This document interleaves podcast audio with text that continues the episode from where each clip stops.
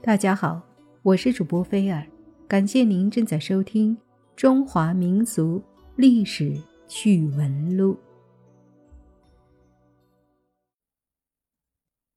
在清朝，富察氏原是满族八大姓之一。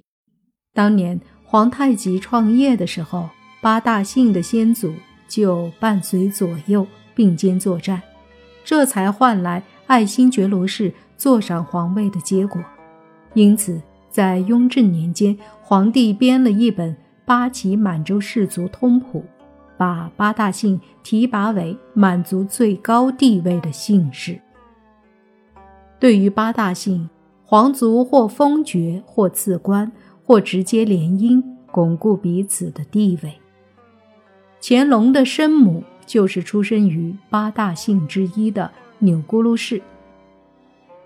这种利益为基础的联姻，对于乾隆与富察氏而言，想要真正拥有感情、得到幸福，其实是一种莫大的考验。乾隆与富察氏皇后的第一次相遇，是发生在选秀大会上。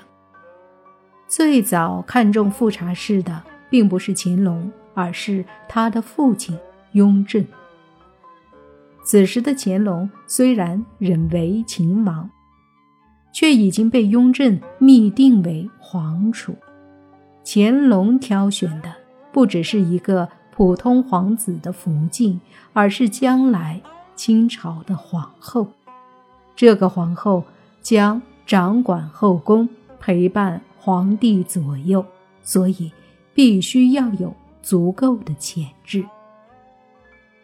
对于父亲指定的这个妻子，乾隆并没有不满。富察氏皇后也许不是后宫中最美丽的人，但她身上那种安静美德，却深深吸引着乾隆。乾隆时期，天下太平，国库充实。身为皇后，即便不应肆意骄奢，生活上也不会受太多的限制。可是富察氏皇后却依然保持简朴的生活。她不佩戴珍宝玉器，而是佩戴普通的绒花，又用鹿羔毛亲手做了荷包送给乾隆皇帝。富察皇后的做法非常符合乾隆帝的心意。乾隆当上皇帝后，一直提倡。旗人不要忘记先祖骑射节俭的风气，可是屡禁不止，大家都是表面上敷衍，背后照旧。为此，乾隆曾多次下旨痛斥驻扎江南的八旗军，说他们生活腐败，忘记祖先骑射的本事和生活习惯。乾隆甚至在火枪兵中也重新提倡骑射的风气。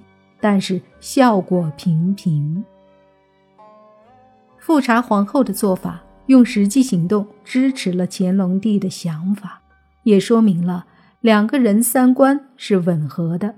这是乾隆与富察氏皇后产生感情最重要的基础。对于这样一个皇后，乾隆不仅是宠爱，更有敬佩。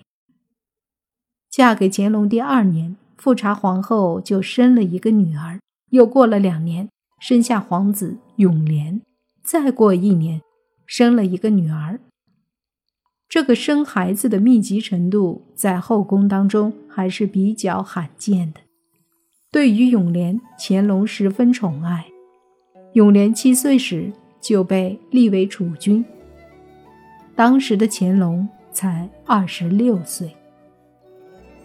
可惜的是，永琏却在两年后因为风寒去世。这个结果，无论是富察皇后还是乾隆，都是巨大的打击。乾隆主动公开永琏的储君地位，并以超高的规格下葬。可惜的是，依然无法缓解富察皇后的丧子之痛。更大的打击。接踵而至。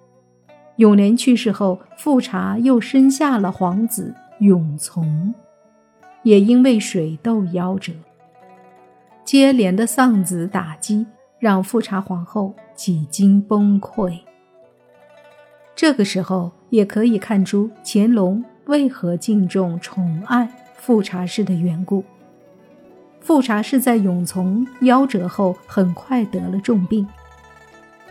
此时又赶上了乾隆东巡的时机，病重的富察皇后原本可以在京休养，可作为国母陪同天子巡视，照顾一同出巡的皇太后，这是礼制的要求。皇家出巡虽然比平民顺畅，也少不了舟车劳顿。富察皇后在巡视途中，最终因为过于劳累而去世。悲痛的乾隆开始四处发泄自己的不满，他对官员做出了很多苛刻的要求，甚至不允许他们剃头，并为此抓了不少官员，其中几个还险些被杀了头。他用最高的规格为皇后下葬。但这些都没有办法挽回。即便拥有天下，他也只能用诗来发泄心中的苦闷。早知狮子兼王母，何必当初盼孟雄？